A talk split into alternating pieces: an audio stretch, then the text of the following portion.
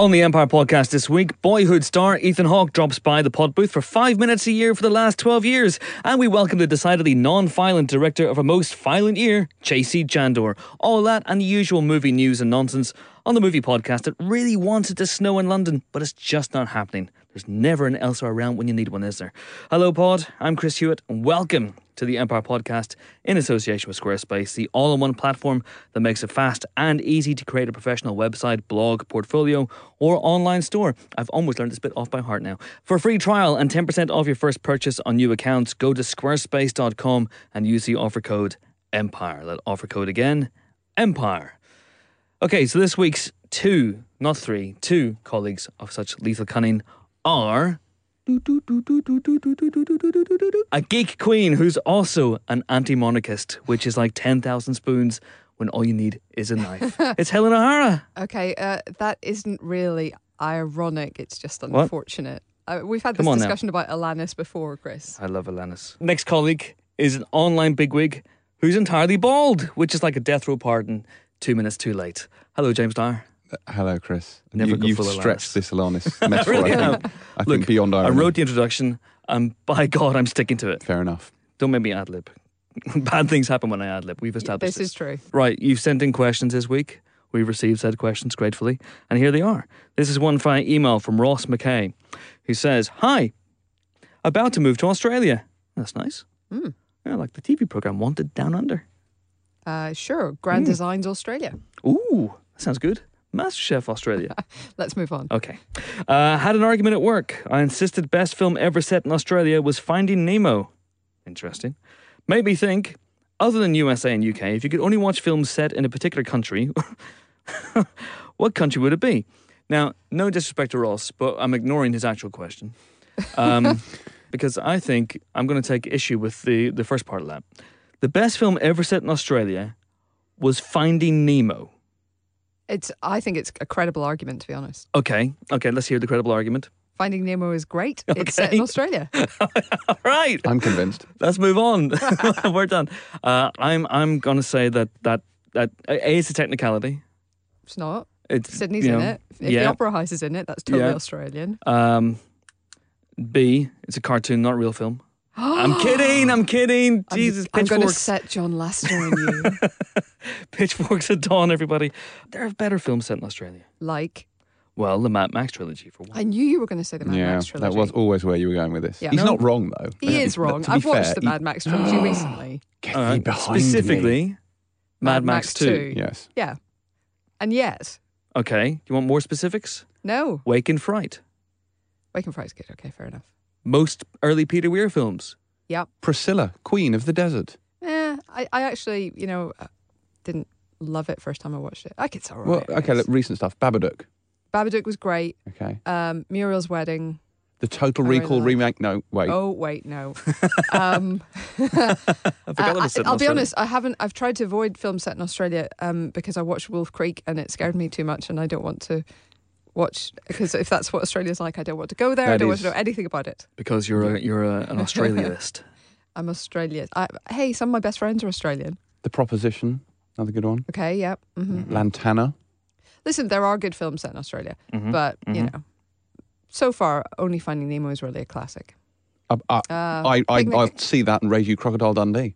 and of course Crocodile Dundee too, which in, inverts the plot of Crocodile Dundee, where he goes to America, but in Crocodile Dundee two, he goes to Australia. Yeah. Yeah, so Being I'm saying- by, uh, I'm saying any of those films. Uh, Animal Kingdom, uh, but this is tricky because yes, Finding Nemo is brilliant, but I don't think of it as an Australian film. I know It's a film that just happens to be set for some it's reason. set in Australia. It's Yeah. not, yeah, it's not made in Australia. Why then are there so few characters with Australian accents? Because they're fish. Fish are international, man. the entire film, though, is set in Australia technically, because don't they live on the Great Barrier Reef? That's you know Australian waters. I'm saying the whole thing is Australian set. It's not like you know. Yeah. Yeah. Yeah. It's not tenuous. It's fairly solid. So you, but, okay, so where did they get their accents from? They speak with American accents. Geoffrey Rush is in it. He's a pelican. And Eric Bana's in it, yes. Okay. Yeah, but th- that's because those those people just you know dubbed the original fish. Oh, of course. Yeah. Yeah. Of course, this makes so much more sense now. The actual Nemo is Australian. Uh, okay, The Dish, another great film set in Yes. Australia. I love the dish. Actually, that's the best argument you've made yet. I You think? absolutely adore the dish. Better than Mad Max 2. Yes. A lot warmer, you've got to admit. Like it's a lot nicer, and you come out feeling a lot more cuddly towards humanity after watching the dish. This is true. A lot of films set in Australia, as you said, make you never want to visit. I don't, you know, and this is, I, I realize there are a lot of Australian, actually, there are Australian listeners of this podcast. And uh, in the past, I may have offended you with my Australian accent, and I'm not going to do that now. Thank God. Uh, but But You you, know, have a I will wobble say- board in your hand, Chris. You, uh, That's not a wobble board, James, and you well know it. Um, but I will say that you know, I, I, Australia looks fantastic, but it is also home to the ten most venomous land snakes in the world. It has loads of things that can kill you, and I'm not even including Alf from Home and Away in that. Uh, who I walked past in the street once, um, but uh, you know, I just I'm not sure that I would ever want to go there because if the snakes don't kill you, then the spiders will, and if the spiders don't kill you, then it'll be like a kangaroo, it'll punch you in the face, and if that doesn't get you, then Mick Taylor from Wolf Creek will get you Yeah. and I, that scares me. And I'm not sure that I want to, to do that. I have been to Australia. Everything tries to kill you, even some of the sheep. Really? Yeah. what were you doing to the sheep that made them want to kill you? It's hard to say. Uh, one last film. Because again, if we start listing films that are set in Australia or made in Australia, we'll be here all day. Somersault. that was Also, a very good one. yes, Shine. also a great film. Yes, Howling Three, amazing. Howling Free. Amazing. That's extraordinary. Um, Kangaroo Jack, of course, Kangaroo Jack. Let's let's no no of course. the film that wins this argument, the best film set in Australia, Crocodile Hunter Collision Course. So, Ross McKay, we've ignored your question, and I probably mispronounced your surname, but uh, there we go. Let's have the next question now from at Obstacle3. First time this person's ever had a question asked on the podcast. Ooh. Yeah, I always, the ones that, you know, I've never asked before always stand out to me. He, he or she asks Roger Deakins just received his 12th Oscar nomination and has zero wins. Who is your favourite Oscar non winner? By this, of course, we mean people who've been nominated many, many times but have never won an Academy Award. So, have at it. My favourite is is perhaps the most fortunate or unfortunate of the lot, and that is Kevin O'Connell, Mm-hmm. Who is a sound uh, mixer. Yes, I believe. googled him this morning as well. I knew him before, but I just couldn't remember his surname. Um, But he holds the record for the most Academy Award nominations without a win. He's got twenty. so he is, I think, indisputably. Let's let's be clear minded about this. He is at the top of his profession, and then some. This is a guy who has serious sound mixing ability, um, but he has not yet. if you want One. sounds mixed, If you want sounds mixed, get Kevin O'Connell. If you can get him, he's If probably yeah. pretty busy. he's probably crying, to be honest. But yeah, he's been nominated for his first was for Terms of Endearment, where he lost out to the Right Stuff. In fairness, the Right Stuff has rockets, and the Terms of Endearment has practically none. So Just he's always exactly- going to always going to lose there. That's the criteria in which they work. There are fewer rockets. Well, you know, it's one of them. Um, Dune, he was nominated for, uh, lost to Amadeus. Uh, Uh-huh. I'm going to, I'm just going to skip through them. Top Gun lost to Platoon. How do you lose to Platoon? Top Gun is a much. I can't make that argument. Well, I don't know, but in terms of sound mixing, like when the, the planes go past each other and go, Whoosh, yeah, lots of whoosh. Lots of lots whoosh. of whoosh. Like and there's a there's some- significant amount of rocket in that. so, There you know. and that should have. I would have thought that would help, but I guess Platoon also has kind of rockets. Um, Uh-huh. He was up for The Rock. He worked on Cr- Twister, Con Air, Uh-huh. Armageddon, Pearl Harbor, Spider Man, and Spider Man Two. Chris, a Ooh. favorite of yours. Top sound mixing. Uh, Memoirs of a Geisha. Fewer rockets again, except for maybe the you know fireworks kind. Mm-hmm. Uh, Apocalypto, and his last one was in 2007 for Transformers, Oh. uh, where he lost the Bourne Ultimatum. Um, It's hard to believe he didn't win for The Rock, which actually has rock it in the title and a Rocket Man gag in the film. I know he, he really should have. For on his on his last one there for Transformers, he said, "If you could bottle up the way I felt this morning when I found out I was nominated, people wouldn't buy drugs anymore because this is just the best thing on the planet." So he he maintains his sense of perspective and realizes that he is doing extremely well. I'm, So- I'm, I'm concerned that he hasn't been nominated since Transformers. I'm, I'm worried about him. Uh, I'm looking at the films he's made since Transformers, and uh, you know he seems to have he's gone into uh, a, a different phase of his career. Uh, so he's worked on things like the Muppets, Muppets Most Wanted. He seems to be Jerry Bruckheimer's go-to guy for for mixing sound. He's worked in Prince of Persia, The Sands of Time, The Sorcerer's Apprentice.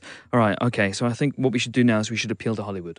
yes, Uh, if you are working on an Oscar worthy film, uh, whether it's Oscar bait or not, if you think this has a chance of, of winning little gold guy at the uh, beginning of the year, please hire Kevin O'Connell. We need this guy to win an Oscar. Hang on, he's on Pitch Perfect too. Job done.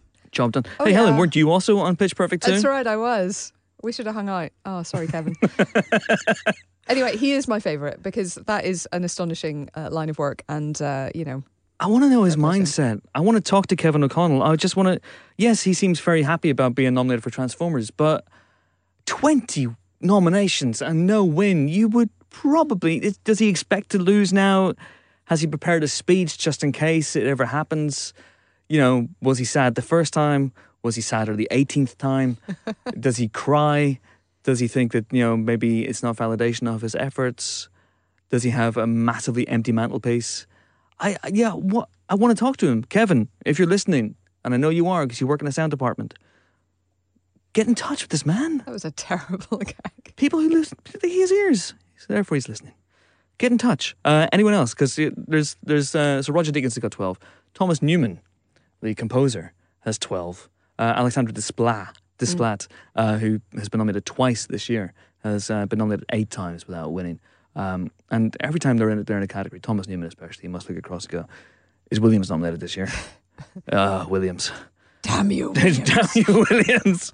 Um, but yeah, 12, 12 and 8. Is it about the number of nominations though, or is it just there are some people that it's inexplicable, like Hitchcock, who didn't win an Oscar? You know, it just kind Five of blows your mind. Five nominations, no wins. Yeah, sometimes you you just don't understand what they're thinking. I mean, to be honest, I think nowadays they're becoming a little bit more aware of that, and sometimes sometimes one suspects they're giving somebody the Oscar because they should have given it to them twenty years ago. I mean, Jeff Bridges for Crazy Heart, it- it's a very very good performance in that movie, but that film wouldn't have got the attention it got, I think, if he had won. You know, ten or fifteen years Yeah. before. Um, Julianne Moore this year for Still Alice. That's a film that made no impact whatsoever at the box office. Really, it's again an incredible performance by her, um, but she's the front runner because she's been so consistently good for the last 25 years. Um, not because she, you know, this is a particularly stunning uh, performance by her standards. Um, so yeah, may- maybe the next time Kevin O'Connell or Thomas Newman is up for anything, they will win just because you know they should have won years and years ago.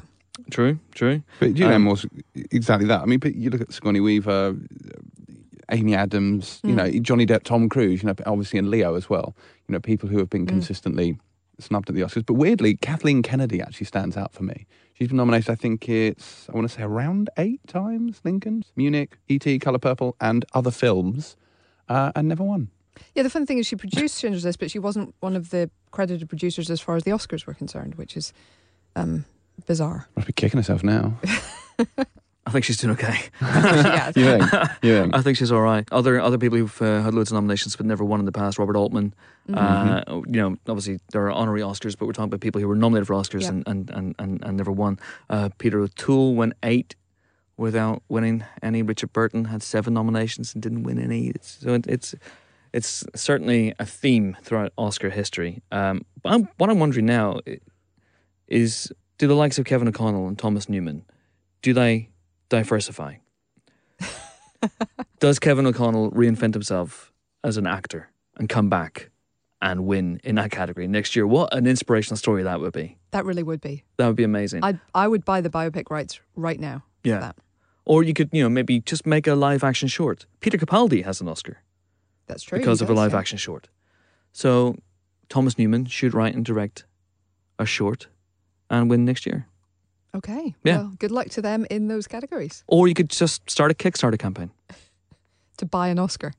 Not to buy an Oscar. You can, you know, well, so that wouldn't be too bad. But just, you know, please give me an Oscar, please. That would be so nice. Thank Not- you, guys. Not sure that's how Kickstarter works. No, no, okay. I never understand these things. Okay, thank you for your questions. Uh, if you wish to have a question read out in the Empire podcast, and why wouldn't you? Uh, do send them in via Twitter. We're at Empire Magazine and use the hashtag Empire Podcast or we won't see it. Uh, we're on Facebook as Empire Magazine and you can email us, of course, at podcast at empireonline.com. Online, not magazine, empireonline.com. Okay, time now for our first guest.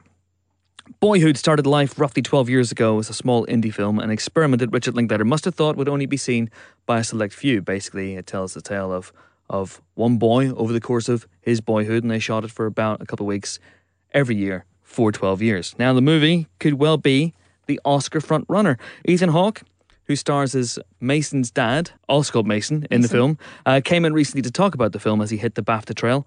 And he spoke to me and the office's chief, Richard Linklater, and Ethan Hawke superfan, making her podcast debut, Liz Beardsworth. Enjoy.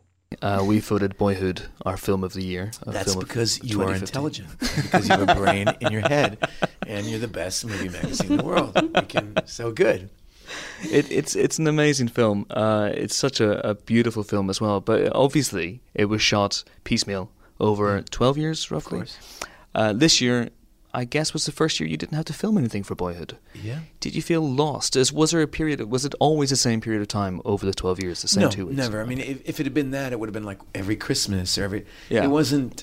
Um, you know, we would do it one year at Christmas, and the next year it'd be uh, August, and then, then the next year it'd be March. It was never like um, twelve months. It would be nine months. It would be uh, then my character wouldn't come up for a while, so it'd be fourteen months for me. It was always it was kind of what as Dylan calls it his never-ending tour. Well, this is Rick's never-ending movie. He was kind of always shooting it, you know, because he would he would shoot for three days, and then you'd hear about, oh wow, a new Harry Potter book's coming out. Wouldn't it be amazing if the kids Yeah. went to the Harry Potter signing? All right, let's get everybody together. Yeah. let's do it. And th- but that was only for a day. Okay. You, you know what I mean? And then Yeah. you go, and then there were bigger ones where he would go, okay, Ellar, I really want to do a scene around when you get your hair cut. So don't cut your hair for two years. I need long hair, and then we're going to shave it. and Ellar was game, and he was like, all right, cool. and um, it was just, you know, and sometimes it'd be, okay, well, I want to do a scene at baseball game, and actually, we got to get it this year because I want to get Clemens pitching. Yeah. And so we're going to do it two months from now. So they wouldn't, you know, it was, Okay. it was always uh, Very fluid. very fluid. So there wasn't a period this year, for example, you were just walking around staring at the wall, going, "Ah, I should be filming Well, Boyhood now." You know, this that'll is be next year. yeah. Because this year the movie's been on our mind more than ever. Uh, I've never done so much promotion for a movie in my life Hmm. because, first of all, positive that people cared. Yeah. Right? People want to yeah. talk about it, so Really that's good. it. B, you know, we're releasing the movie through IFC, which, I mean, this is now the biggest film of their history. Wow. Um, you know, we've we've never the, it needed a lot of love. This movie. I mean, they didn't have a but. You know, if if it had been Fox Searchlight or whatever, they could have put twenty million dollar into P and A, Yeah. and the movie could do well. This is a tiny little distribution company um, that had the foresight to invest in the movie. Right. I mean, who? I remember when Rick came to New York. We had been talking about it for a little while, but he came to New York to try to raise the money for it, and it was a how do you say to somebody, okay, here, here's a here's a plan. I'm going to make a really weird movie. Doesn't have a script. I'm going to cast Yeah. an unknown actor who's who we can't sign a contract with because you too young. He's too young. Mm. But we're going to get him. We're going to shoot him for 12 years. All right. Yeah. And if you just give me a little bit of money every year for 12 years, I'll give you this weird three hour art piece, you, you know, and maybe you'll make your money back. People act like, oh, how did you guys do that? What if somebody died? What if you got, in a, you know, lost a limb or whatever? The biggest miracle of the thing is that Jonathan Sehring didn't get fired.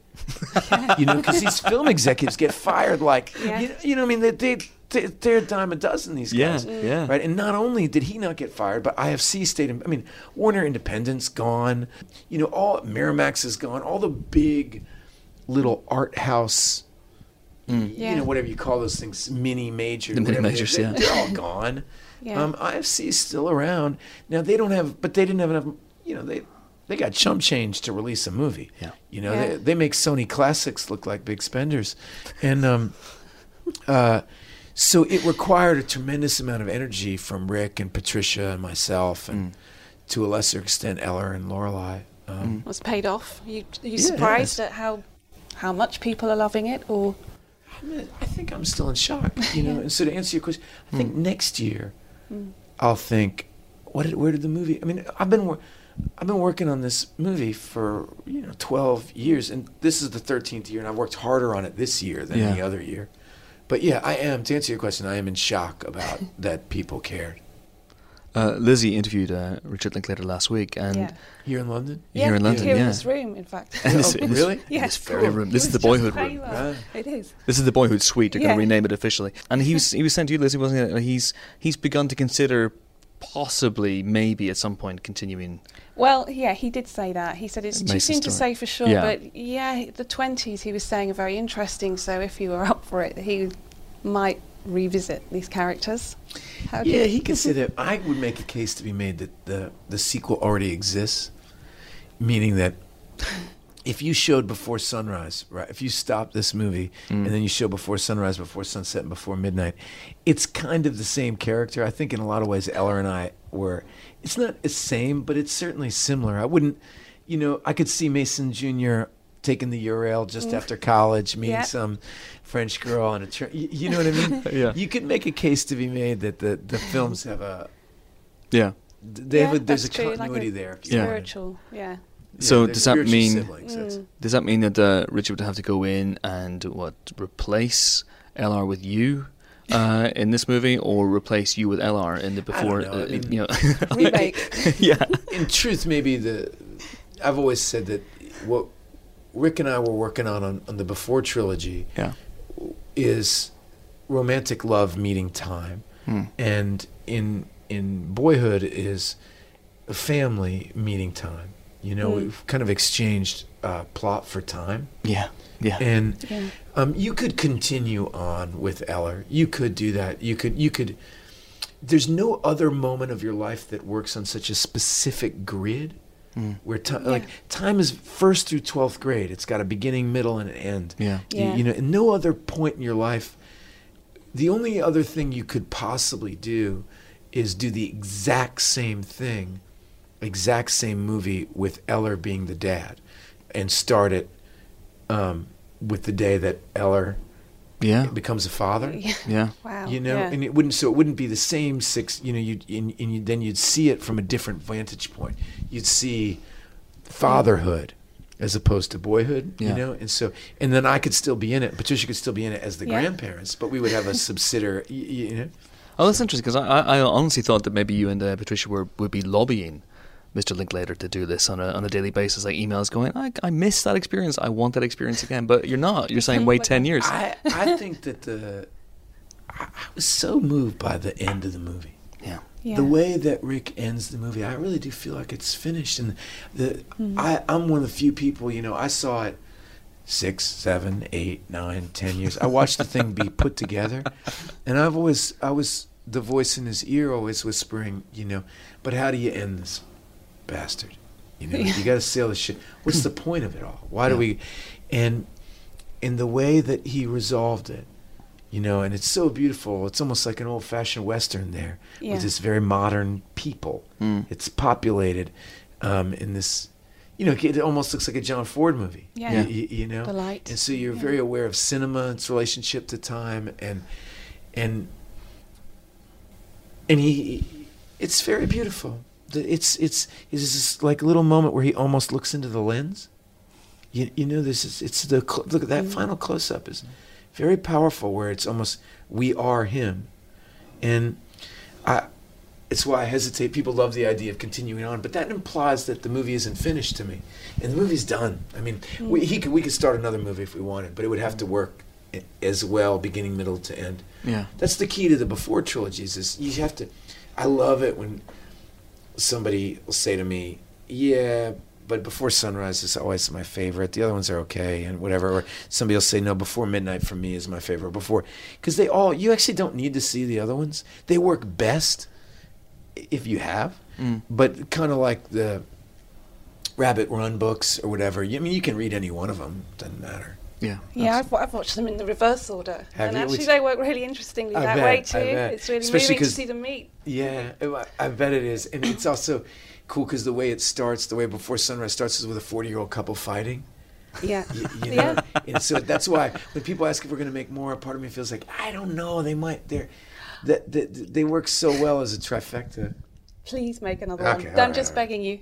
I did. I have to admit, I did have. Um, if Rick is talking about doing another Boyhood, fun, I called Rick and Julie the other day because I, I was the one who felt certain we were done, and then about a week ago, I had a dream where Julie and I were watching the fourth film, and we were.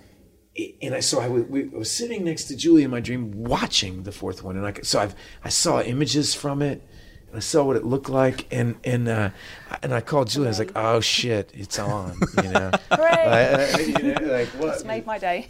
Can you uh, can you shed any uh, light on what you saw in your dream? it your was dream? really, really funny. Yeah. like it was a full blown comedy.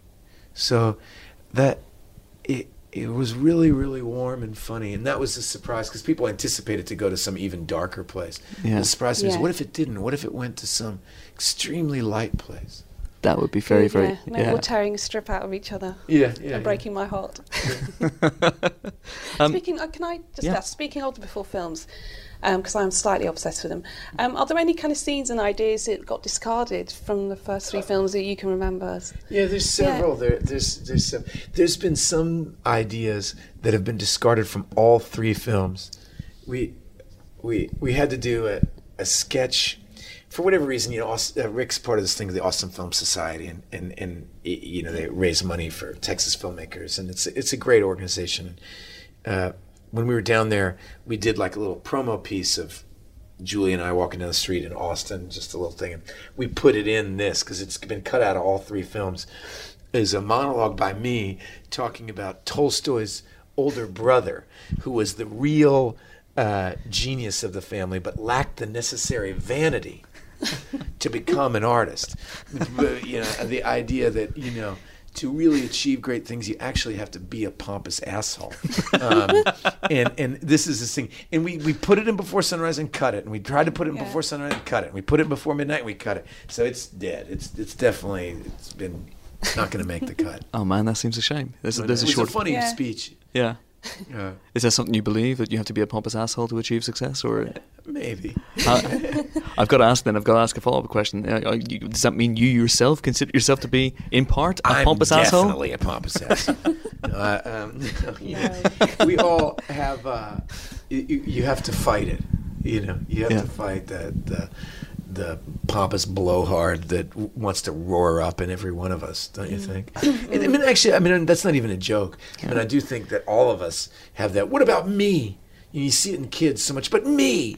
For sure. It must be tricky uh, as well for actors, you know, writers, directors who get told on a daily basis by people like that that you're great. Yeah. Well, and really, you know, I actually heard somebody speak on this better than anybody I'd ever heard before. Was Jeff Tweedy from Wilco Yeah. had a great thing he said is that oftentimes you can mistake they're complimenting you. So it feels like you're special. What they really mean is they love rock and roll. Yeah. Mm. Because I didn't invent the guitar. And I didn't invent these chord progressions. you, you know? And I didn't invent the act of coming to a stadium to see them people come and they go, I love Wilco. Yeah. You know, what Yeah. they mean is, I love rock and roll. Yeah. And, and then to mm-hmm. which you can say, me too. And when people say they love boyhood, to me, what they're really saying is, I love movies. Thank God, so some movies are happening, and movies are relevant, and there's mm-hmm. something new happening in the form, and you know, and we're an appendage of that. Hmm. But mm. without you, the audience, hmm. without you writing about it, it's not important. You know, hmm. without, you know, if there's so many things that went into Rick coming up with this idea. Um, a you know you can't take Fassbinder, you can't take Rohmer, you can't take these people out of his brain. You- Yeah. You, you know, and without them, the movie wouldn't exist. And without Patricia, the movie wouldn't exist. Without Ellar, it wouldn't exist. Without you know, so Jeff kind of articulated it. I always think of that whenever you're like, yeah, I can let. Because success is almost as hard to deal with as failure. Because failure at least inspires you to be, to go, no. You know, when people ignore tape or something, when Yeah. we work our hard on it and Yeah. nobody cares about it and it can't come out and blah, blah, blah. You're like, damn it. And um, it inspires you to go, no, I'll do it better, damn it. Um, whereas success can't inspire sitting in your fat ass being Yeah. pompous, right? But if you look at it like, no, actually, no. See, when people love boyhood, they're saying they care about innovative cinema. They care about r- real people and, and they care about a movie that doesn't have anything blowing up. And, and so it, it should inspire us to go, yes, yes, yes. So you can't, if you look at it like you're wonderful, then there's, then you sit on your fat ass. If you look at it like people saying, no, cinema matters, well then, uh, the, you know, then it's helpful. Yeah, absolutely. Ethan, it's been a pleasure. Thank you so much. Thanks for indeed. having me on. you. Thank you very much, Thank Ethan you. Lizzie B, our production editor, who makes sure we get the magazine in on time every month, almost every month. I, I was four weeks late once, but anyway. Uh, yeah, very, very cool. Yeah. Yeah. What a guy. Yeah. No, Lizzie. Oh, also, as, well, a girl. as well, yeah. No, Lizzie's very cool. No, she she uh, handled it well. She was a little bit nervous about interviewing Ethan. Uh, but yeah, that was very good. Enjoyed that. Uh, right.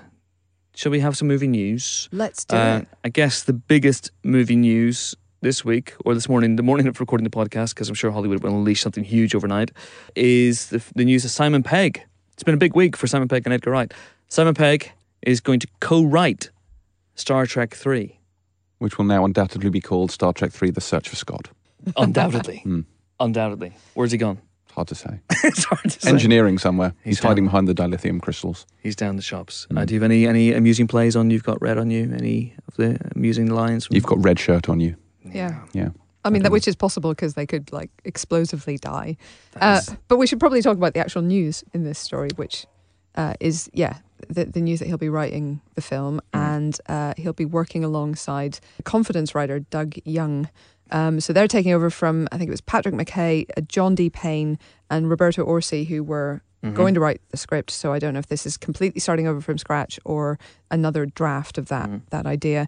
Uh, Orky, of course, was also down to direct and is now out. Uh, Justin Lin is currently in the captain's chair, um, set to direct. Um, but again, the plot is under wraps, as you would expect for anything even vaguely associated with J.J. Abrams. There will be stars and there will be trekking. I'm guessing. One would hope. Uh, there's been a the remarkably little trekking in the last two films, actually. They did seem to set up at the end of the last one that Yeah. there would be more trekking in this one. They did, but then they kind of set that up at the at the end of the first one too. This is, also true. really, so- this is also true. Uh, I wonder if Benelin Cumberbund will be back as uh, as John Harrison John. as John Harrison in this one. Wouldn't it be amazing if everyone turned out the next one not to be the people that you thought they were? Wouldn't it be amazing if they all turned out to be Khan? you know, I'm Khan. No, I'm Khan. And so is my wife. That would be so much fun. Uh, thoughts on on Pegg writing this? This, is, this seems like a, a, a good move. It does. I mean, he's he's obviously, as we know, a very funny and a very smart writer. Um, I would say he's probably at least as much of a Star Trek fan as anyone who's worked on the rebooted franchise to Mhm. date. Um, I think he knows his onions, Mhm. um, and uh, and his dilithium crystals, of course. So I, I'm I'm rather I'm rather encouraged by this. I don't know much about Doug Jung, um, who's who's going to be writing with him. He's a confidence writer, you say. Does that mean um, yes. he wrote something called Confidence, He or he's he there wrote to? them- yeah, You're wrote them- great. Keep on going. Yes. How good would that be to have someone like that? Um, although that would be that'd be enormously helpful as a writer if you had somebody in the background doing that. But no, he did write Confidence, which is the one with Ed Burns, sort of a, a Rachel Weisz and con- Dustin Hoffman. yeah. That one. Con movie. So uh, I don't really know much about him, but he could be the biggest sci-fi fan on the planet, and we just we just don't see it from his back catalogue. So um, Hmm. you know, benefit the doubt for now. but Again, yeah, Yeah, it's interesting because Pegg obviously he has written things on his own. He rewrote the uh, script for Run Fat Boy Run, um, but traditionally he's worked with a partner, Jessica Hynes on Spaced, and Edgar Wright on those three movies they did. I don't think we've mentioned it one, Probably once or twice no. on the podcast. Um, Nick Frost and Paul. Nick Frost and Paul, indeed, and so it's going to be interesting. This is Doug Jung, someone that he really knows, or really two people who've got an interesting take on the material who've been thrown into a room by Paramount. Also, we should point out with a mandate to write the thing really bloody quickly. Really fast, yeah. It's supposed to be out July tomorrow. next- I think it's out tomorrow. July 2016. That is not a long time. Yeah. Um, in in the in the you know the world of modern blockbuster. but this seems to be happening more and more. I mean, there was a revelation a couple of weeks ago that the uh, the the new Bourne film, Bourne Four, Yeah. uh, uh, the fourth Bourne movie, there has not been another one uh, since the Bourne Ultimatum. Of course not. Uh, that uh, Greengrass and Paul Greengrass and Matt Damon and uh, and Greengrass's long term editor Chris Rouse are writing the script as we speak, and that's out. I think around the same time, Same time next yeah, year. next summer. so seems to be like a seat of the pants But- element. That one at least has you know more real world in camera stuff. We don't know that. We- Probably. yeah, it okay. could be Bourne Goes to Space. It could be Bourne know. Goes, but but ruling out the Bourne Goes to Space ju- option just for a minute. It's it's Yeah. more likely to be in camera. Whereas uh, this one, that for all we know, they've already started work on some of the effect sequences. You do get that sometimes when they're still rewriting the story, but they've actually got they know who's going to battle who in space and are already working that up. So it may well be in pre, uh, deep in pre-production in that in that sense already. Mm. Um, but yeah, it's interesting stuff. Apparently, uh, uh, Jung got his job um, through a, a film called Diamond that he wrote for Bad Robot. Um, but we don't know anything about Diamond either, so it doesn't give us anything more to go on. um, so we're just going to say Simon Pegg, yay. Yeah. Scotty for script duties. I mean, Mhm. Scotty can fix anything, right? So That's the, that's the theory. exactly. So he can certainly sort out a script. I mean, easy. Yeah. Is this a conscious tonal shift? That's my interesting thing from a Star Trek point of view. Because I mean, if you look at the the original ten movies for Star Uh-huh. Trek, you have fluctuations in tone. You look specifically at Star Trek's nine and four, and they are basically comedies. They're capers. So, Mm. is this something that they brought him on board to turn into more of that kind of thing? To sort of, you know. Shed a little bit more sci-fi and embrace a little bit more accessible comedy because four, I think, is still the highest grossing of the original Star Trek films by some distance. Which is the one where they go, if you've forgotten, that's the Voyage Home, it's where they go back to Earth to find whales. Uh, and They it's find it's- Wales. It's they- right next to England. They find whales uh, weirdly in San Francisco, which is obviously a curious place to look for it. But uh, yeah, I, you know, and it, it's a comedy caper. It's all about fish out of water stuff. It's very, very heavy on the gags. Nine didn't do so well because it's little, it's funny, but it's also in jokey. It's also Um, dreadful. It's also It's a bit also- dreadful. Yeah. And there's uh, F. Murray Abraham having uh, constant uh, facelifts. So, uh, but uh, but no, I mean, I'd be interested to see what they do with this. I mean, the first two, certainly the first one, I think Star Trek, JJ's first Star Trek was quite, I thought, I won't say heavy on the comedy, but had had good comedy chops. I think uh, Into Darkness less so. It's in the title, not surprising. This one though, I don't know. Could it be a proper old? Uh, I don't know. I don't think. Comedic I don't romp. think Pegg's been brought on to write Carry On Up the Enterprise. oh, I I'd thought I'd quite that. No, but, but yeah. it could be the, um, Star Trek 3, The Trouble with Tribbles. It could be. That'd be amazing. Yes. That would be amazing. Uh, I, I just, I'm intrigued. It could be a, a one man play. It could be just Scotty in a room. They're really trying to cut down on the budget, you know. But I presume all the the cast are are inked, as they say in the, uh, They the are, trade yes. papers to uh, to return. So intriguing. We know nothing about it at this point in time, but we've talked about it for a good ten minutes. So that's there'll be more of that as the uh, as the year goes on. Uh, and speaking of things we know virtually nothing about, but it's related to to Pegg. Uh, Edgar Wright's new movie has finally been revealed. If you didn't know, there was a little bit of brouhaha, obviously, over Ant Man. Uh, when he departed that project last year, there was uh, lots of rumors. He's been, since been involved uh, with a lot of things, from uh, adaptation of a book called The Grasshopper Jungle. But now, this week, uh, it was announced, or rather last week, it was announced that he, his new movie will be Baby Driver, which is a uh, uh, a pure action movie about a hitman who listens to an audio tape and he has to uh, under, undertake a very dangerous mission. And this is a pure Edgar Wright original. An audio tape, not an audio book. He's not No, listening to Audible no, while killing people. Yeah, Is this literally a tape? Are we talking about a cassette here? I don't know to be honest. I'm, I'm just saying audio tape because that's what I, I say because I'm old. It could be a podcast. It could be a podcast. It could be this podcast. It could be this podcast. I'm meta with It's that. almost certainly this podcast. This one's intriguing because I've heard about this project on and off for the last couple of years, and it sounds like it could be amazing. There's a there's a video Edgar made uh, back in 2003 uh, for the band Mint Royale. It's called Blue Song, and it features Noel Fielding as a sort of getaway driver, and it's three minutes, and it's just really visceral and really funny, and it's really really good. And this seems to me like it could almost be a feature length version of that. But I'm intrigued. Is this is this Edgar Wright who may now be free of the shackles of a of a large studio? Mm. Finally, just going right. This is what I want to do. This is this is going to be a visual treat. It could be like a 90 minute musical number. I don't, I don't know. I'm just guessing, but it could be. I'm expecting good, ac- great action, great music. I'm really looking forward to it. And uh, Ansel Elgort, who's a up and coming uh, actor, Mm. has been linked with the lead role. He's a he's a good guy. We talked to him a few a couple of months ago, didn't we, for one of his films? Divergent? Was it Divergent? Mm, mm, Fault in Our Stars? Fault in Our Stars. Fault in Our We talked to him for the Fault in Our Stars, which was obviously a huge hit. Um, he he was one of for me the few bright lights about the dreadful men, women, and children. Um, so uh, he could do something quite interesting with Hmm. with Wright. I think. I'm, yeah, I'm. I'm obviously I'm intrigued. I you know, pretty much on board for everything he's done so far. So uh, look forward to seeing this one. Absolutely. Very, very exciting in, indeed. I'm looking forward to that one and looking forward to more details coming out about it over the next few months as well. Uh, and then there's uh, a couple of other bits and pieces to, to round up. Um, no real Marvel news this week, which long-time listeners to the podcast might be relieved to hear. Although Anthony Mackie has said that uh, Captain America: Civil War will be like Avengers 3.8. I love that man. He's amazing. He's great. Um, uh, he said basically Captain America 2 was Avengers 1.5. This is more like Avengers 3.8, which doesn't make any sense, but Nothing to do with movies, but also Marvel are turning all the comics on their head, which is kind of an interesting one. They're ending the current Marvel universe and combining it with the Ultimate Universe and a big Secret War explosion thing, which is happening in the summer. So there you go. Interesting. Now, we talked about this a little bit beforehand. This is an attempt by Marvel Comics to recalibrate their universe so it becomes a little bit more like the MCU. So, you know, the Fantastic Four are being slowly phased out, it seems, in the comic book world.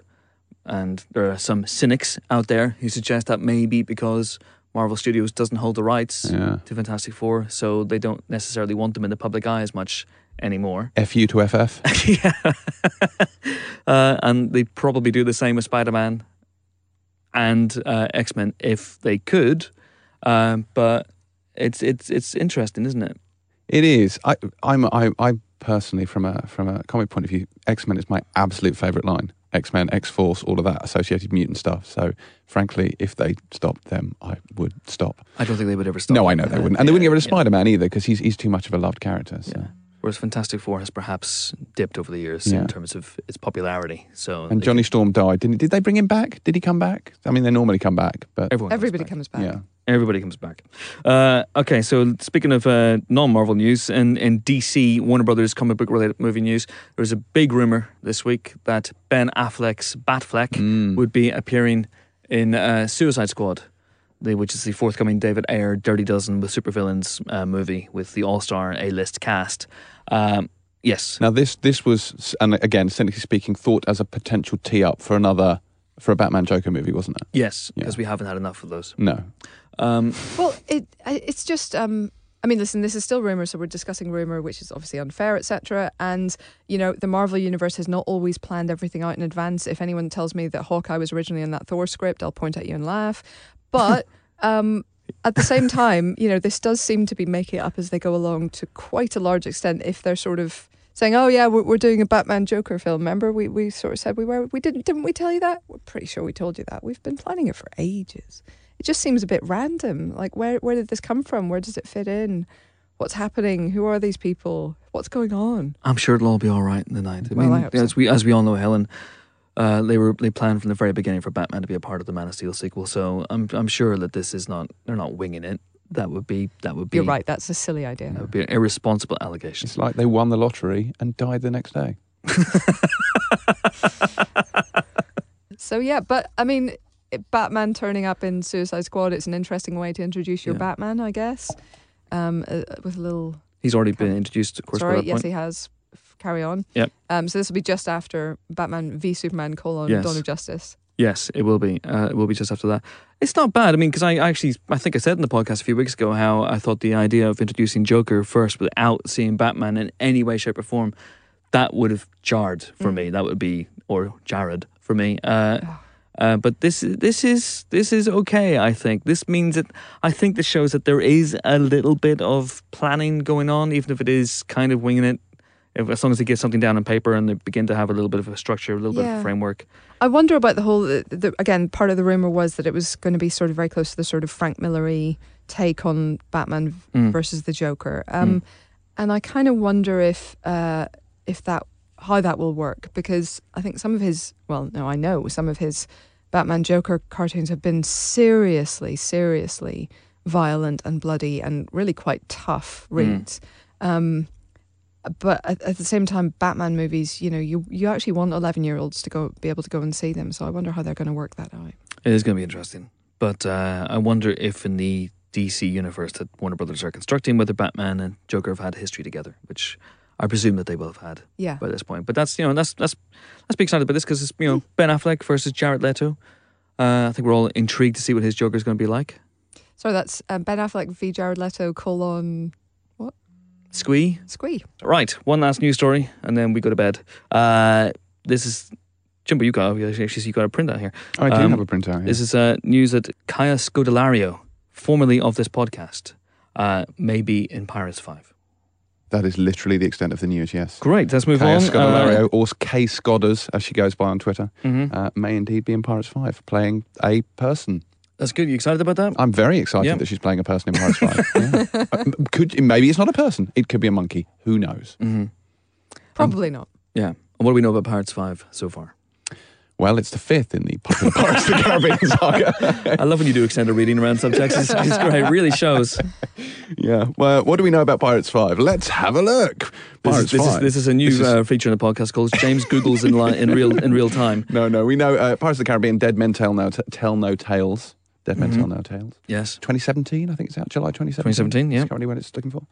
Um, and that's pretty much it. Geoffrey Rush is going to be in it. Obviously, Johnny Depp's going to be back in it. Uh, I think Javier Bardem, Christoph Waltz also connected to that as well. Orlando Bloom also might return. Interesting. That's Interesting. Yeah, It is And interesting. It's in talks. That's Uh, not confirmed. Brenton Thwaites of uh, Brenton. I lo- I'm Brenton Thwaites. yes, who's an Australian actor who's Yes. very good in Son of a Gun, uh, less good in Maleficent, uh, but he's he's apparently in talks to play a dashing British soldier. Uh, So he will be the Orly of this one, if you will, Uh, with he- Orly having graduated to be man Orly as Yes. opposed to pretty boy Orly. I don't know. I'm not sure where I'm going with this. So they're saying he's young Orly. What? He's like the young, handsome one. So Orlando Bloom Oh, is right. like the slightly older, handsome one. Okay, so he's not playing young Will Turner. No, sorry, I was confusing you. Okay, All okay. Because Orlando Bloom, it doesn't look like his age today. He could still play young Will Turner and old Will Turner at the same time. If they wanted to do a Days of Future Past thing, that'd be interesting. Uh, would it? Yeah. Okay. Yes. the question perhaps that drives this is is there a big appetite for Pirates 5, do we think? Well, the last one, despite being absolutely rubbish, uh, grossed over a billion dollars. So, So, yes. yes. At least in the studio. Yes. Because Yeah. part of me would have would have maybe stopped by now. I'm intrigued by this one. The directors intrigue me. Uh, so it's the Kon-Tiki directors. Norwegian directors of Kontiki, uh, Joachim Rønning and Espen Sandberg. And apologies once again to our Norwegian listeners for mangling those pronunciations. um, but they intrigue me. I'm, I'm, I, I think this could be. I think this could be okay. Um, I'm, I'm the the worry for me is Johnny Depp, uh, Jack Sparrow burnout. There seemed to be an awful lot by the, the time of the last film. People were going, "Oh, not first time the movie came out, first one, oh, what a breath of fresh air this performance is! Who knew Johnny Depp could be so cookie and off the wall?" And then by the fourth one, it's like, "Oh God, not this guy again." well, we're going to talk more about Johnny Depp in a little bit. Mm. Um, s- but uh, spoilers. Uh, but yeah, I think I think that's a genuine concern. I will say also um, the the directors, who I'm not even going to attempt to pronounce, um, they also made Marco Polo, which I've been watching recently and which is They very made- good. The the the TV series Marco Polo, and it is it's really really entertaining. So um, that So gives me some hope as Is well. this a good move for them, you think? It might be if they can bring some of some of the kind of the f- the fun and also the weight that they got into Marco Polo. uh, into Pirates. I think that could actually be what it needs. It, it needs to have a little bit of uh, of heft again because the last one just didn't feel like it had anything to it except people clowning about Mm, and mermaids. Very much so. Mm. So you think this is a good career move as opposed to the good advice that they just didn't take? You set that up like It's it the joke that such a keeps on long giving. time. This is amazing. Your I'm knowledge for of the- that song's lyrics are, are astonishing. I'm playing the long con on this, yeah. My word. Like the old man who turned ninety eight. yes. Yeah. Just like him. It's like, it's like a black fly in your Chardonnay. Really is. Uh, can I just say very quickly before we leave uh, news that I'm very excited about one other story, which is TV, not film. hmm Uh, but J. Michael Straczynski is going to adapt Kim Stanley Robinson's Red Mars trilogy for Mhm. TV. That is amazing. That is proper hard sci-fi. That basically Kim Stanley Robinson sat down and thought to himself, "How would we terraform Mars?" And then answered it. And that's an absolutely incredible series of books. Um, really, really sciency science fiction. Um, with some very, very good characters as well, but that's uh, that's a really interesting thing. So hopefully And that will happen. It's, it's up with US's uh, Spike network. and J. Michael Straczynski, for people who don't know, is is the guy who created Babylon 5, Mhm. um, which uh, James and I at least like. Well, I like. Fuck it. James can naff off if he yeah, doesn't. you can naff off naffer. Yeah. Babylon 5 is a big pile of shit. Yes, Get well, out. we've all heard that, or at least I've heard it a lot since. Uh, Now, it's since interesting, Paul Helen. Bailey said You quite enjoyed Babylon 5 at university, didn't you? it. No, m- we're moving on. Uh, Ba- Oh, well, I Bab, don't- BabSoc, was it? Was it BabSoc that you joined at, at That's, university? I think we may have discussed this in the podcast once before, but for listeners who haven't, fine. that's that's going. This is yeah. What's what, Helen? yes. What is BabSoc and how were you a part of it?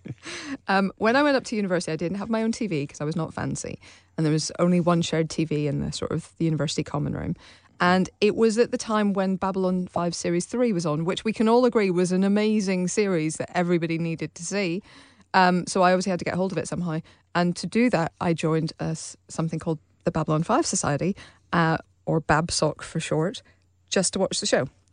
But I was horrified the first time I went because uh, they, you know, the show finished, and then everybody they turned off the, the the video in those days and said, "Right," and started discussing it. It's like I don't want to discuss it. That's a bit nerdy, isn't it? I'd rather just come to BabSoc and watch the show like and a non this all happened while you were dressed up as a Minbari. I was not dressed up as a Minbari, but I perhaps should have been. anyway, he also wrote Thor, um, and he's written some amazing comic series as well. If you haven't read Rising Stars, I highly recommend it. But I am. um, but a- yeah, this is a really interesting I, adaptation. at university, uh, I joined something similar. Actually, it was a big Star Trek Next Generation fan in university, and I joined a, a society that was dedicated to Worf, basically. Uh, and the society was called Worf, a new kind of Klingon society, or as we called it, Wanksock.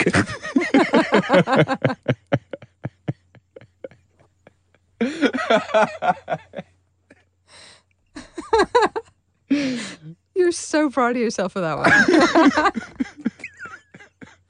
one. You've no idea.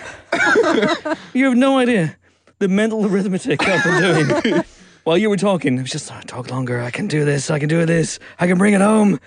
Uh, I apologize to all our listeners for that joke. Um, but anyway, that's the news. And now here's Ali Plumb with the science bit because this podcast is, of course, brought to you by Squarespace.com. And here's Ali to explain exactly what that means.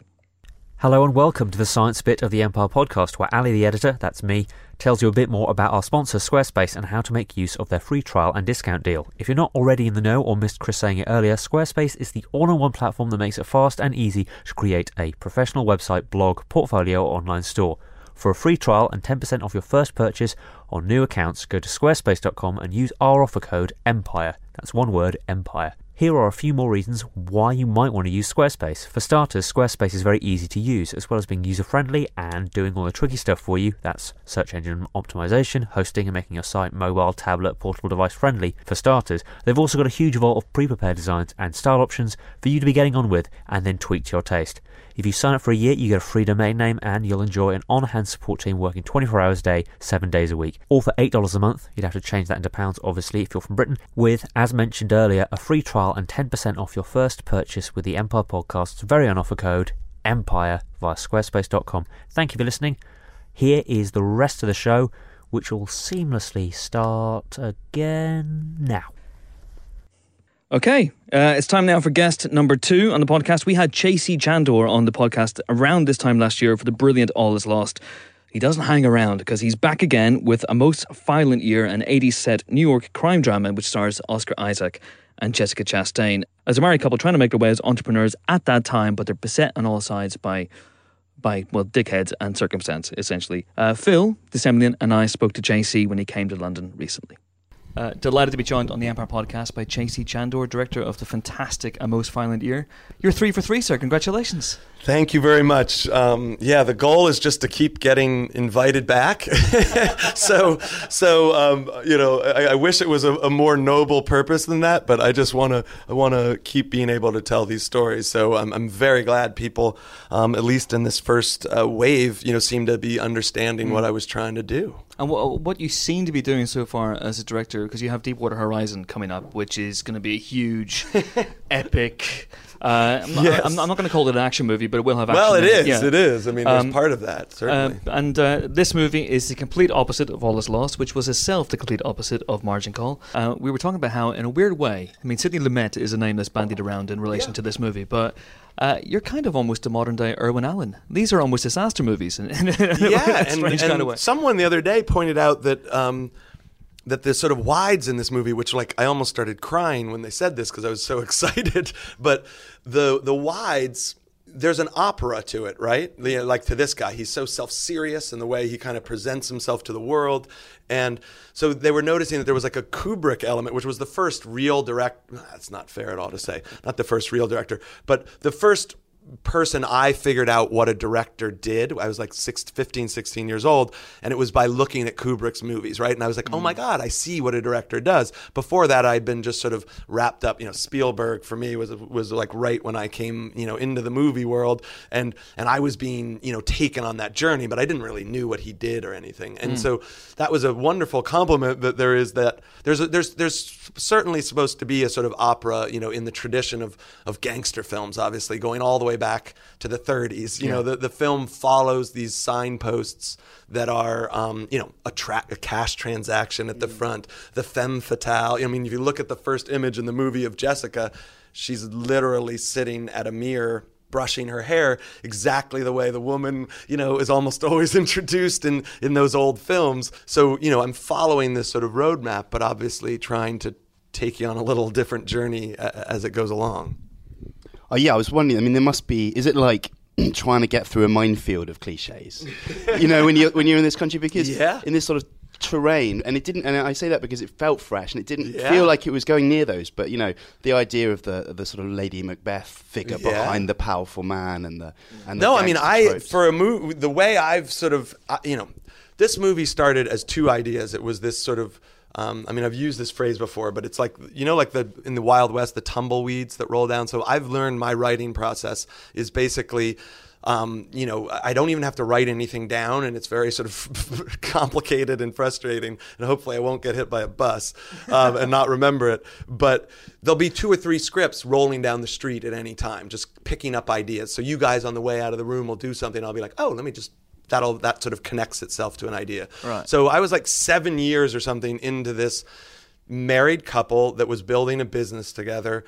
You know, why does the one butcher stop on the street kind of say a nice quiet butcher shop, right? And and then the one at the other end of the street becomes, you know, um, what's your guy's big supermarket? You know, Tesco or what is it called? Yeah, or Sainsbury's or something. Yeah, Yeah, exactly. So like that those two family run businesses like because of ambition and all that crazy stuff like exploded in different ways and and who's to judge where happiness is or anything else but they just did right like Yeah. and so i was looking at that and then um kind of collecting ideas for that from all different fun people um, and, and ideas from different places, and then basically needed a job. I had written Margin Call and um, and had shot it, but no one had seen it yet, and I was like broke, and I have a family, and and, and, like, so I was out looking for writing jobs, and then kind of a year later. People saw Margin Call, and then I start getting offered directing jobs, right? Yeah. That are just like the, the run of the mill kind of business of the business. So partially because of what my strengths are as like the like thrillery kind of thing that I did with Margin Call, it makes sense. But the overwhelming like 80 or 90% of the sort of raw material, books, you know, ideas, articles, this, that, Yeah. were sort of, you know, gratuitously violent, right? You know, that I was getting. And um and that's just interesting to me as a filmmaker, right? Because it's like that's what these people want to make and, and you sort of look at all the different reasons as to why that is and and some of them are totally legitimate and others are are laziness and you know i mean it's a very visual thing. Films are cut countercut cut countercut cut countercut you know you want something to be drawing your eye around and, and your action around and so that threat of violence or gunplay or even sword play you know it's great on film. Hmm. Like Yeah, it's yeah. fun to watch you know obviously. So that's one reason but then the other is you know when it when it doesn't try to achieve anything original in its actual storytelling it sort of veers into something else in, in my humble opinion There's that Chekhov thing of if you have a gun and if you find a gun on the wall in the first act, you know it's going to be used in the final act. Exactly. And there is a gun in the first act. Yep. You can't talk about whether it gets used in the third act, but I mean those things that are but in your it's mind. it's so I start to look at all that right, and I'm like, w- what I've done successfully up until this point, because I watched all my movies in my 20s. Like I, I literally, that's when I did. You know, I'd start with the first film of a director and and watch the whole way through, and and I and I wasn't getting hired to do much else, so I sat around and watched you know pretty much every movie that I could get my hands on. Um, but since then, I then had a kid, and then started you know five years later started to actually get some work finally after 20 years and um, so I, i've realized when i'm writing it's not so much as a director but as a writer it is much better for me to kind of be writing from the memory of all those films that I saw. A lot of directors I love go back and they'll watch every classic within a genre they're about to attack. I think the weird thing is by not doing that as a writer, it's allowing me to kind of you know skate right up to them you know but in a but hopefully you know jessica's character there's obviously a lot happening there Yeah. you had an incredible co- ensemble cast for your first movie. Yeah. I mean, you know, Jeremy Irons, Kevin Spacey, Paul, Bettany, Oh, Jinx.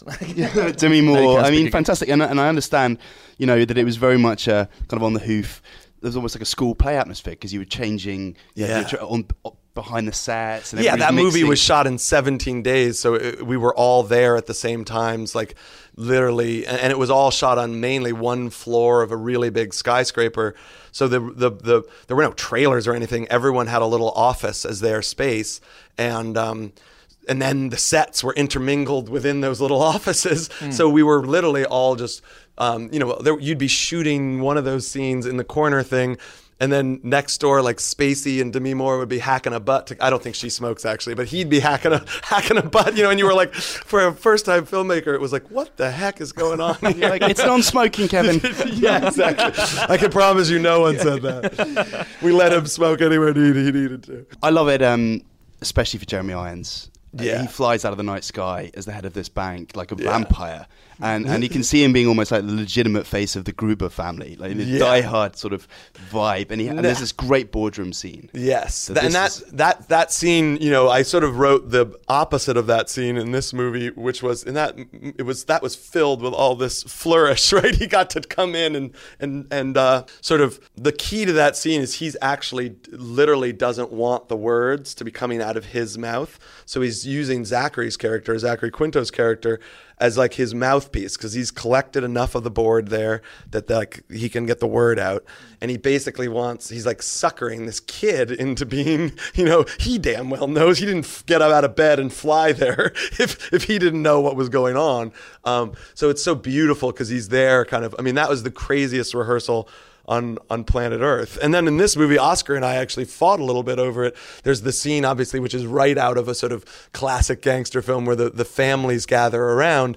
And what I did there is the exact sort of opposite, which is Oscar arrives at that moment and can't it's sort of so human but like doesn't have a, a big big speech or anything he all he can literally say is is stop you know and and which is which is more of a kind of human plea than anything else.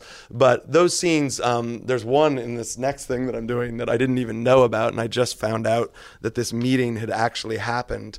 I mean, you cannot make this stuff up. It's like, um, so anyway, I love those scenes. Whatever you do with them, it's it's it's great actors gathered in a room, and and and as long as the sort of room feels expansive enough um, and then the world is sort of represented in it, it, it seems um, like a really interesting place for me.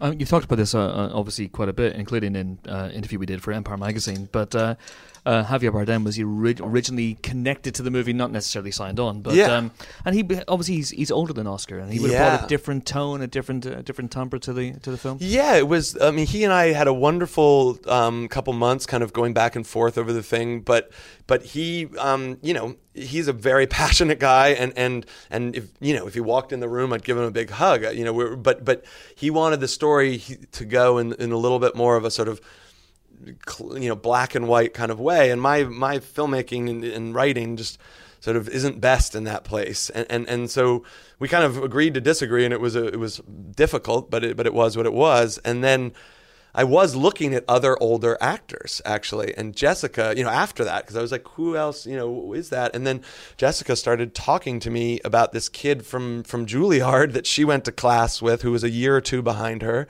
and um, so they had never performed on stage together, but they were actually, but they'd done classes together, and they were actually good friends. They they had shared, um, you know, a girlfriend of or boyfriend of his of hers was I think a good good friend of Oscar's, and so they they really knew each other well. And she starts pitching him to me at Cannes right as I had gotten back from a a meeting with, with our, with our friend, and I was like, I don't think that's going to happen.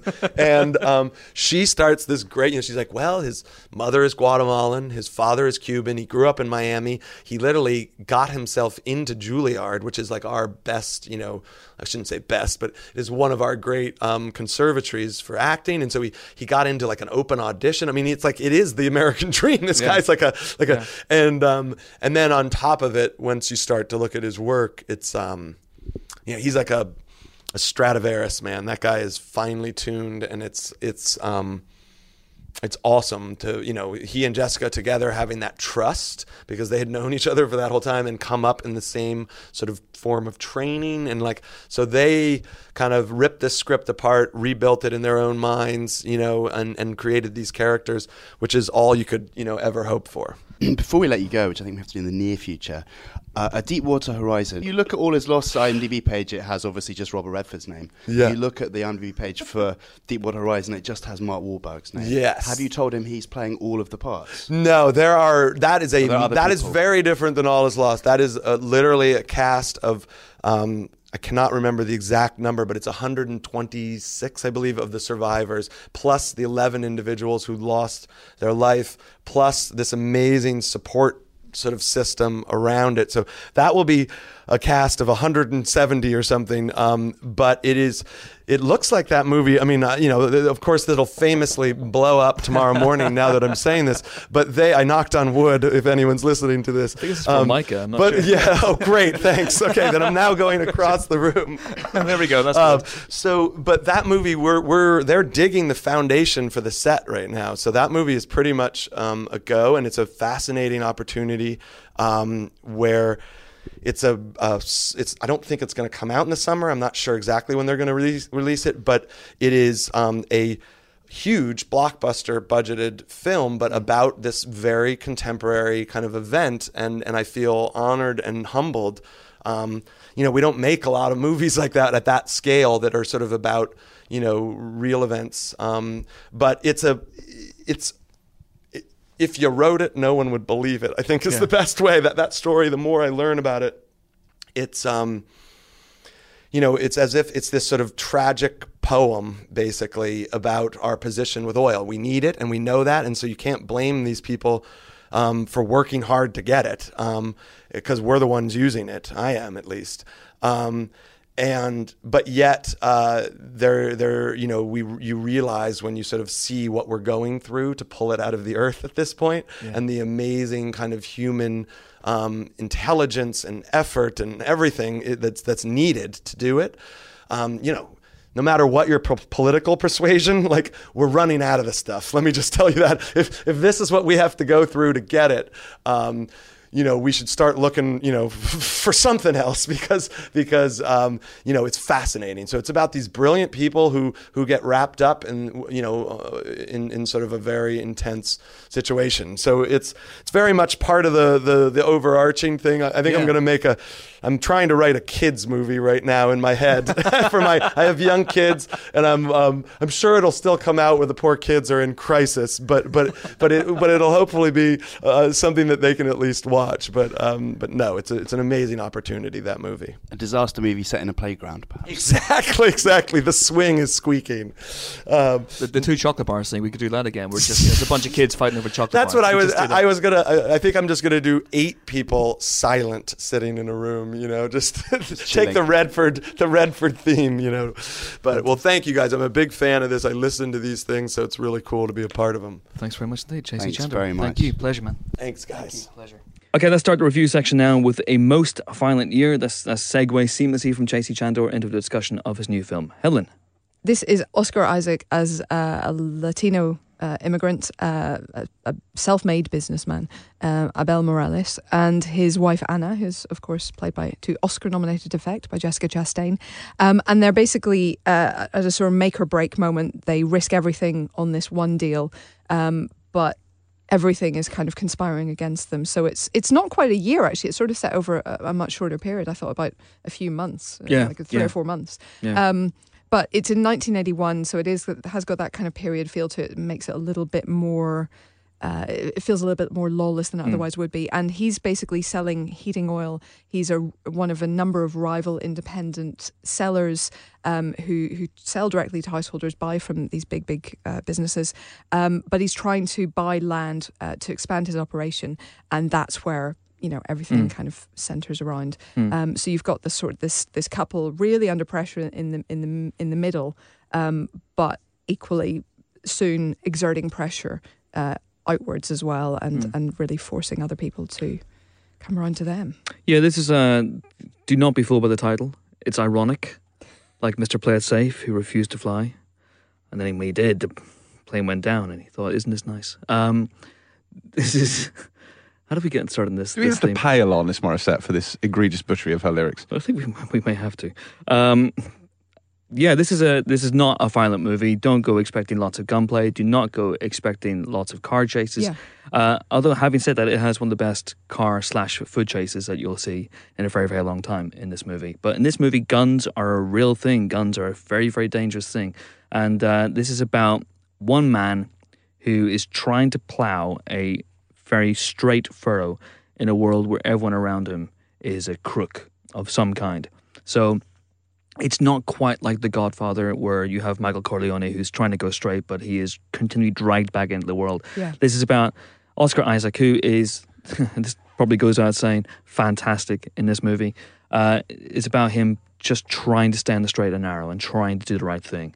Um, and trying not to give in to the pressure that, that bears uh, on his marriage and on his business. And it's interesting, actually, the, the sort of dynamic in the marriage because, of course, she is she's meant to be a gangster's daughter, Yes. so she is a lot more willing to to bend the rules. Yeah, she's very she's very happy to go to the mattresses. Yes. And he is absolutely not. He's he's adamant that that will not happen. He doesn't want to take help from anybody.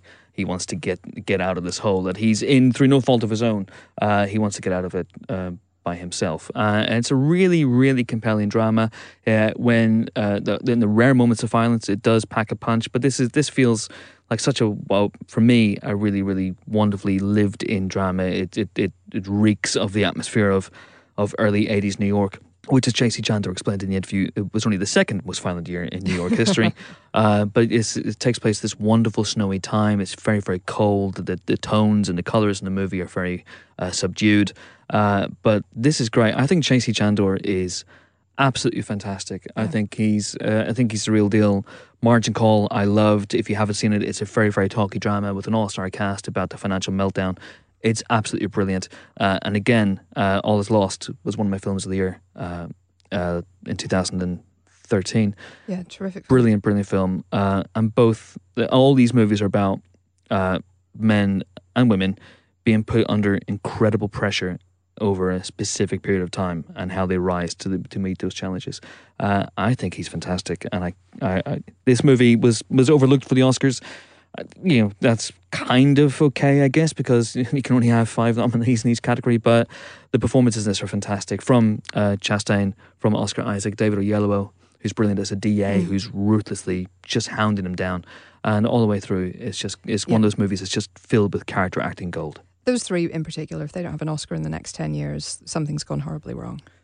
Yeah, I think so. I think X Men Apocalypse could be the one that really I Does it think- for Isaac? I think so. Well- I think so. Uh, four stars. Four stars in for a most violent year. It is fantastic. Go and check it out. Is it the best film this week, though? Is it even the best Oscar Isaac film this week? I'm not sure. This this brings me back to the, the day George Mackay Day in October 2013. October 4th. Yes. Well, Uh, I, I will never forget it. What a day. I will never forget it. but there are indeed, yes, two Oscar Isaac films out this week because the second is Ex Machina and it is bloody terrific. Mm-hmm. Um, James, do you want to lead this one or shall I? Ex Machina. Yeah. Yeah, I can do this. Okay. Okay.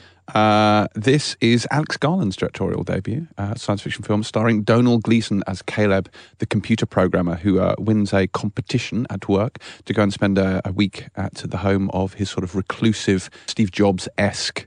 Uh, founder of his company, um, and he flies played by Oscar Isaac, uh, and he flies out there and is introduced to Ava, played by Alicia Vikander, who is an android, uh, and the whole thing sort of takes the form of a Turing test where he has to probe this android and uh, ascertain whether or not she is a believable AI or not. Uh, but of course, everything is not quite what it seems, and life, of course, has a funny way of helping you out when you think everything's okay and everything blows up in your face. Um, but uh, no, it's it's Alanis aside, it's uh, it's a really nice film. Actually, it's wonderfully directed, um, and I love the set design for this. It all takes place in this very sort of. Uh, you can imagine this is what Steve Jobs' house actually looked like, where it's this sort of underground bunker and there's waterfalls. It's very feng shui. Uh, none of the doors have handles. It's all sort of computer operated and slightly sinister. Uh, although all the doors do seem to be open with slightly strange laser etched uh, key cards, which seem rather low tech by comparison. Anyway, I digress. Uh, Oscar Isaac plays the role very, very sort of in a sort of very sort of sinister mentor role. Like he's always hungover, drunk, beating the hell out of a punch bag. He has a big very. He's, very yeah. big, you know, really sort of buffed up. Um, Big beard. with a big beard big and a bald head. beard. Yes, he comes across as a very threatening personality, complete opposite to Domhnall Gleeson, who's obviously very gangly, very thin, and very, very sort of disarming and likable in this, somewhat diffident. Um, but the high point of this, I think, is the two relationships: the relationship between uh, Caleb and Oscar Isaac's character, and of course Caleb and Vikander. And she's probably, uh, I mean, well, she is the standout uh, Yeah. the standout in this. I, I think she's fantastic as Ava. She gives that that real sort of blend of slightly vulnerable humanity and very sort of deliberate robotic mannerisms. Uh, and the effects work is really nice. There's that sort of she wears that suit where you can see her her abdomen glowing through. Um, and it's really nice. That, so the relationship uh, builds between them, and he kind of falls for the incredibly hot android girl. Not a huge surprise there, you know, fembot, if you will. And then it becomes a point of who's questioning who, who's exploring whose humanity. Uh, and to say any more would ruin the film. But uh, very, very well done, very, very Yeah. good. I highly recommend people see this. It's not, uh, it's not a fast-moving science fiction film. I think it's it's much more thought-provoking, much more cerebral than that. But Yeah. it's uh, yeah, a lot of fun. But it is it, is very gripping, like because you're you're never quite sure where your sympathies should lie. No. um, because they keep you guessing. I mean, it is, it's a chamber piece. It's literally those three plus one other person. Um, uh, and I guess at the, at the beginning there's a helicopter pilot, but that's it. Mm. That's your entire cast. So it's really, really focused on them. You you feel the sort of the claustrophobia of of being in this. Admittedly incredible house, but they're in that incredible house the whole time and completely isolated from everything around them. So uh, yeah, this is. I thought this was absolutely terrific. Uh, apparently, you can actually go stay in that house. Apparently, it's a can hotel. you? Um, I will certainly be saving up to do that. Yeah, well, it's in- funny because in Norway, yeah. the uh, the interview pieces almost feel like a sort of reverse Blade Runner, don't they? So instead Yeah. of trying to find the machine in the person, they're trying to find the person in the machine, and it's it's a nice sort of interesting psychological study in that regard. And uh, Alex Garland, of course. So this would this would this is not in the sort of visceral nature of uh, Dredd or Twenty Eight Days Later. No. It's more like Never Let Me Go. Yes. I guess Yeah. it's more of a That's companion very good piece to that. comparison. Yeah, Okay. very much. It's all about emotion and what it is to be human. Fantastic. Uh, we love Alex Garland at this magazine, and uh, you'll be delighted to know that he is going to be one of the guests on next week's podcast. Mm. So, which hasn't yet happened, uh, but I'm reliably informed it will happen today. So, looking forward to that one. Four stars then for Ex Machina. Yes. Where would you say, honestly, uh, a scale of the best Oscar Isaac performance this week? Best performance, and then best film. Best Um, Oscar Isaac performance. Ooh. To be honest, he has more to do, I would say, in a most violent year. So Yes. just just because It's of his that, film. It's his absolutely film. his film. Just because of that, that's the best performance. But I would say Ex Machina is actually the better film. All right, fantastic. Uh, four stars in uh, for Ex Machina. And lastly, but not leastly, this week, um, that's a phrase, we're going to talk about Mordecai. Just to set it very quickly, it's about Johnny Depp and his massive moustache. That's roughly it, Helen, isn't it? Oh God, um, I, I I think you're a sadist to inflict this on people. Um, yes, he, he uh, Charlie Mordecai, played by Johnny Depp, um, Mordecai.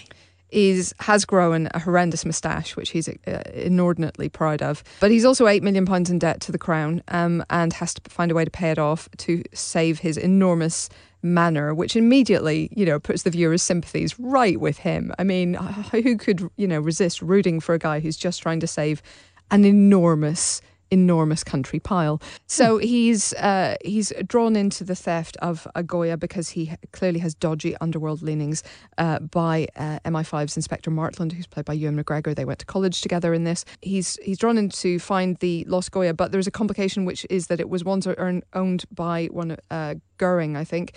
And uh, he may have written the code to his Swiss bank account on the back. So it's not just a Goya, it's also hundreds of millions of pounds of, of stolen gold.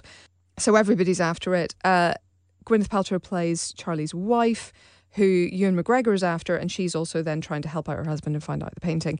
Everyone is doing an accent in this film that is not their own, and after a while, I find that incredibly distracting. And they, the tone, you know, is is going for sort of frothy PG Wodehouse High camp. not even camp necessarily, but just that that really smart humor that for a star only ever really works on the page. You know, generally speaking, with the possible exception of Fry and Laurie, filmed PG Wodehouse has not worked particularly well, Mm-hmm. and and this isn't as good as Wodehouse. It really isn't. I read the book over Christmas. Like Woodshed. Um, yes, uh, it's a book by Kyril Bonfiglioli. Uh, Expertly navigated. Sorry, and uh, and yeah, it, it, I just didn't. F- I did. I didn't think the book worked because that sort of blithe tone doesn't sit well when people are actually dying. Um, and actually, you know, being inflicted with grievous bodily harm and so on. So it's a, it's an odd sort of a mix, which didn't quite work for me on the page, and it really, really spectacularly didn't work on screen. Jokes just land there. Uh, Johnny Depp is so weird. You're you're genuinely meant to believe that Gwyneth Paltrow's apparently sane and quite nice woman would rather have him than Ewan McGregor's sane and nice cop, and that doesn't ring true for a minute. So. uh, I, I hated it. I, I, we I'm gave getting it two sense. stars, and I'm I getting think that that's uh, we gave that two stars. I think that's too too many. I, I hated it. Oh, come on now. Come on now. hated. So you think this should have been our first no-star film? Honestly, it would be right This up is there your for me. Project X. A- and there's great people in it. I mean, Paul Bettany is doing his best as the sort of thug sidekick to Johnny Jock Depp. Strap Jock is his name. Strap is his name. Yes, unfortunately, uh, Jeff Goldblum is in it for about two seconds. Olivia Munn is in it for about five minutes. Mm-hmm. Um, it it just it's a it's a mess. It's a horrible horrible mess. Two stars then from Mordecai. it's not the film that I wanted to, to be when I saw the trailer, Yes, it's not. which And- was and- a and- ludicrous Austin Powers esque. And that moment isn't even quite in it. He doesn't do the sneer. So, Ugh. uh, Yeah, so uh, I sneered. I hope that helped. yeah, yeah. That's that's true. That's true. Such a shame. So then, two stars for Mordecai, which is not a recommendation. Uh, what is a recommendation, of course, on the podcast is three stars, and that's what we've given to Rupert Wyatt's The Gambler, which Mark Wahlberg stars as an English professor who is struggling with a gambling addiction that he just cannot, or in fact, will not shake. It's a remake of the 1970s movie by James Toback. Uh, do go and check it out. Mark Wahlberg is very, very good in it indeed. And uh, also out this week is a documentary, Beyond Clueless, by Charlie Lyne, otherwise known as Ultra Culture, uh, the guy who wrote the that, that sort of film and, and pop culture blog. And it's a, an examination of the impact of teen movies uh, over the years with a narration by Fairuza Balk. And we gave that also three stars, which is a recommendation. So do go and check those out if they take your fancy. And that's it for this week's Empire podcast. Join us next week for more film related fun when we'll be joined by, as I said, Alex Garland, writer director of Ex Machina, and Paul Thomas Anderson, who'll be here to talk about his new movie, Inherent Vice. Until then, it's goodbye from Helen, Toodaloo. it's goodbye from James. Goodbye. I would like to point out that uh, Alanis Morissette's Ironic is available on the 1995 album Jagged Little Pill, available now from Maverick Records. okay. And it's a goodbye from me. Uh, I'm off to shave my Mordecai mustache, which I've been growing for the last six months. Bit of a shame, then. See you next week. Bye.